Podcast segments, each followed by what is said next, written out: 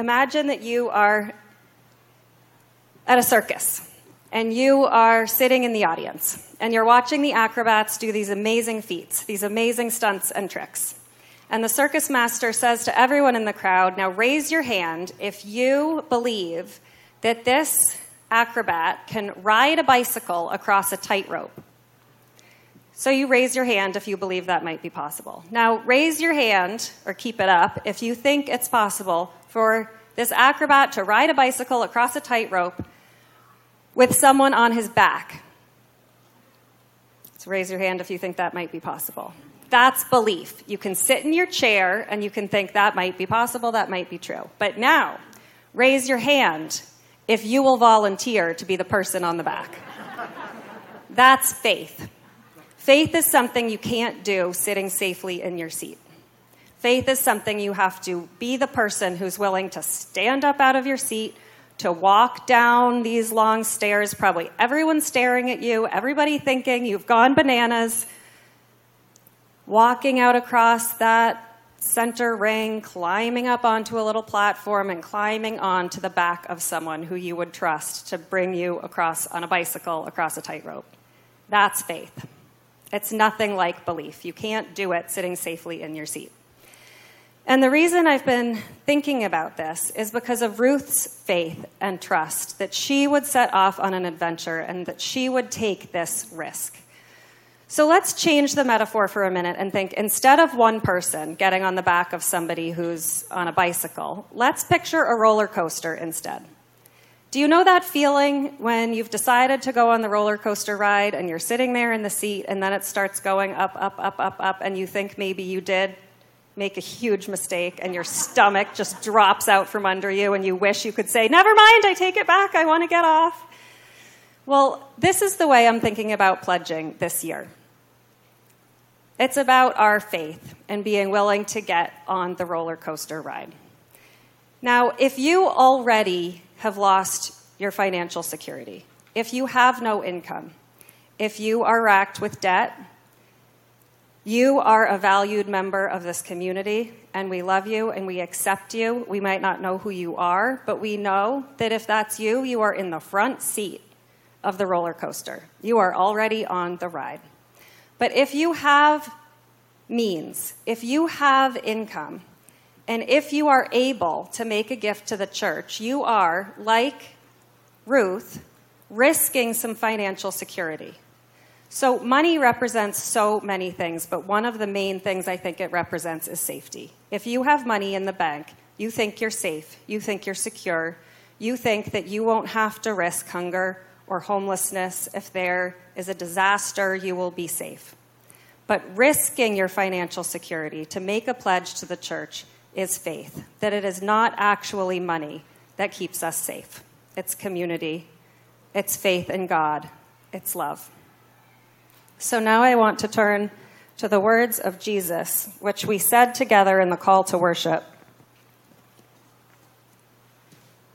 We need a, I miss that pulpit. we need a lot more space.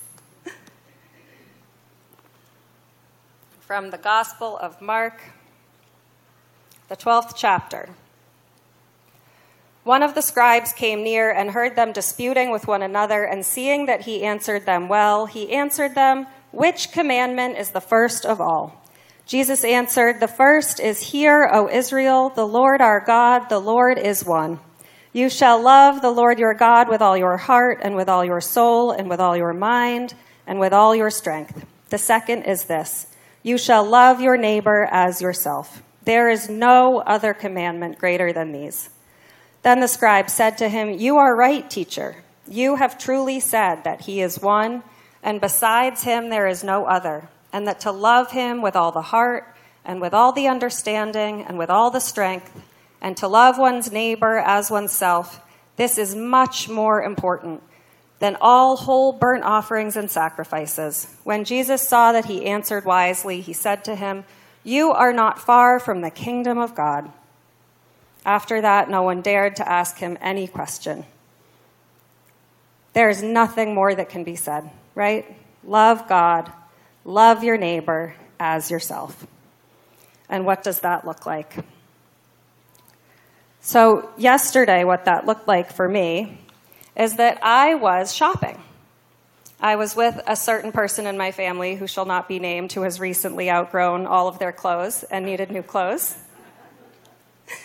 And we were shopping for clothes when I got a text from Nikki, and she said, can you make the Zoom call at 5 o'clock? And I didn't know what the Zoom call at 5 o'clock was, so I quickly checked my email. It was from John, and it was basically an invitation to get on a roller coaster, to risk a little more financial security to be on this wild ride.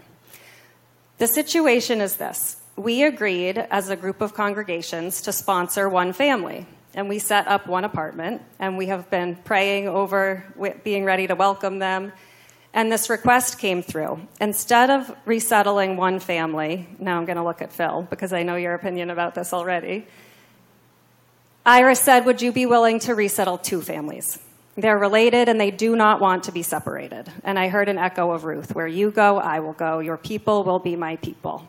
And my heart goes out to these two interconnected families. We're still not sure yet what the relationship is between them, but they love each other and they don't want to be split up. So they asked this group if we would be willing to set up a second apartment immediately and to find enough furniture to get ready. And it was not lost on me when I heard the demographic of these family members. So the father in one family and a mother have come with three daughters and a daughter in law who was expecting a baby.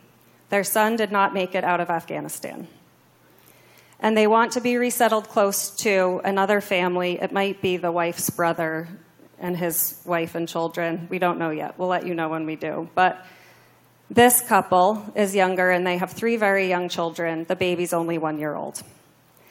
And I had that feeling as I was on the call. People were asking questions about can we make this commitment? Is it wise? Is it safe? If we spend more money, are we putting ourselves in greater risk? We're signing another lease for a whole other apartment. We need to teach more people English, help more people get jobs. And I said that we are the church that says yes, and that some of the strongest feedback I'd heard from you all was, is one family even enough? So I felt like this was perfect. And it also occurred to me that just as I was out shopping for a child who suddenly seemed to have, quote unquote, nothing to wear, there are these young women coming truly with nothing to wear. What they will want to wear is probably traditional clothing. And I know that if I asked any one of you to love your neighbor as you love yourself, if I said to you, here is a young woman, 18 years old, she has had to flee her country and leave everything behind, and she has one outfit that she feels comfortable going out in. I know every single one of you would jump at the chance to take her out to help her learn English, to help her get everything she needs, to help her get her books, to help her get her clothes. I know that every single one of you would treat your neighbor as yourself when it comes to that. And you would think it was a joy and a delight. It would be exhilarating. I know you would all want to participate. And there are so many ways where you will hear people. I said this last week. You will hear the things that First Church has done. And when you are a pledging member, you know that you participated in that. You know that you were also there when someone representing the church went to do that work. We also know from what Jesus says, we do this for him. Whatever we do to the least of these, his sisters and brothers, we do for him. When we clothe someone, we are clothing Christ.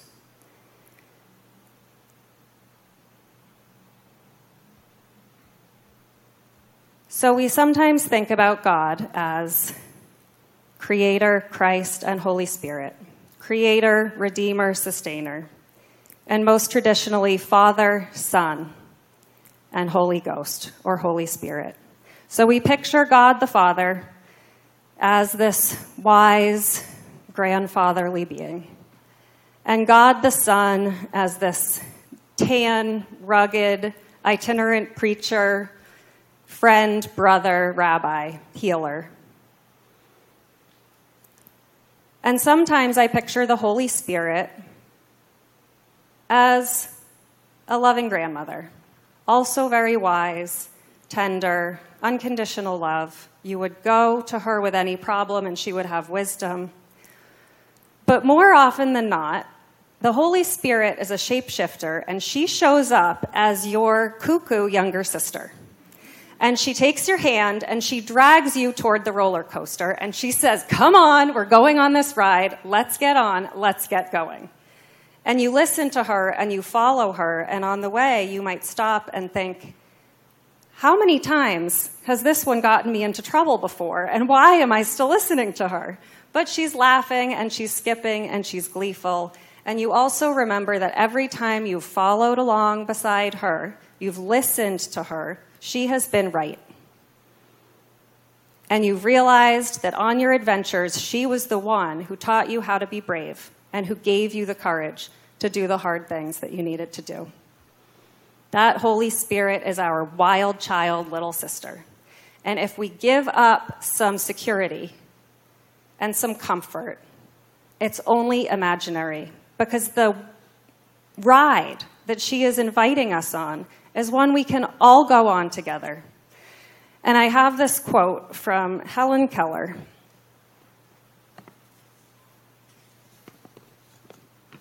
She said, Security is mostly a superstition. It does not exist in nature, nor do the children of humans as a whole experience it. Avoiding danger is no safer in the long run than outright exposure. Life is either a daring adventure or nothing. So this year, I think about my pledge card as a ticket to a roller coaster ride, one that I want to go on with all of you. I think of it as answering Jesus' call about having faith, not being sitting home by my fire and thinking that, yes, I believe that the church is doing the right thing, Instead, it's the faith to get up and walk out there and be a part of it and do it with you all. I made my pledge at 8:15 and I'm on the ride. And I hope you will join me and I can't wait to see where this wild child Holy Spirit takes us all next. Thanks be to God for her love and challenge and encouragement. Amen.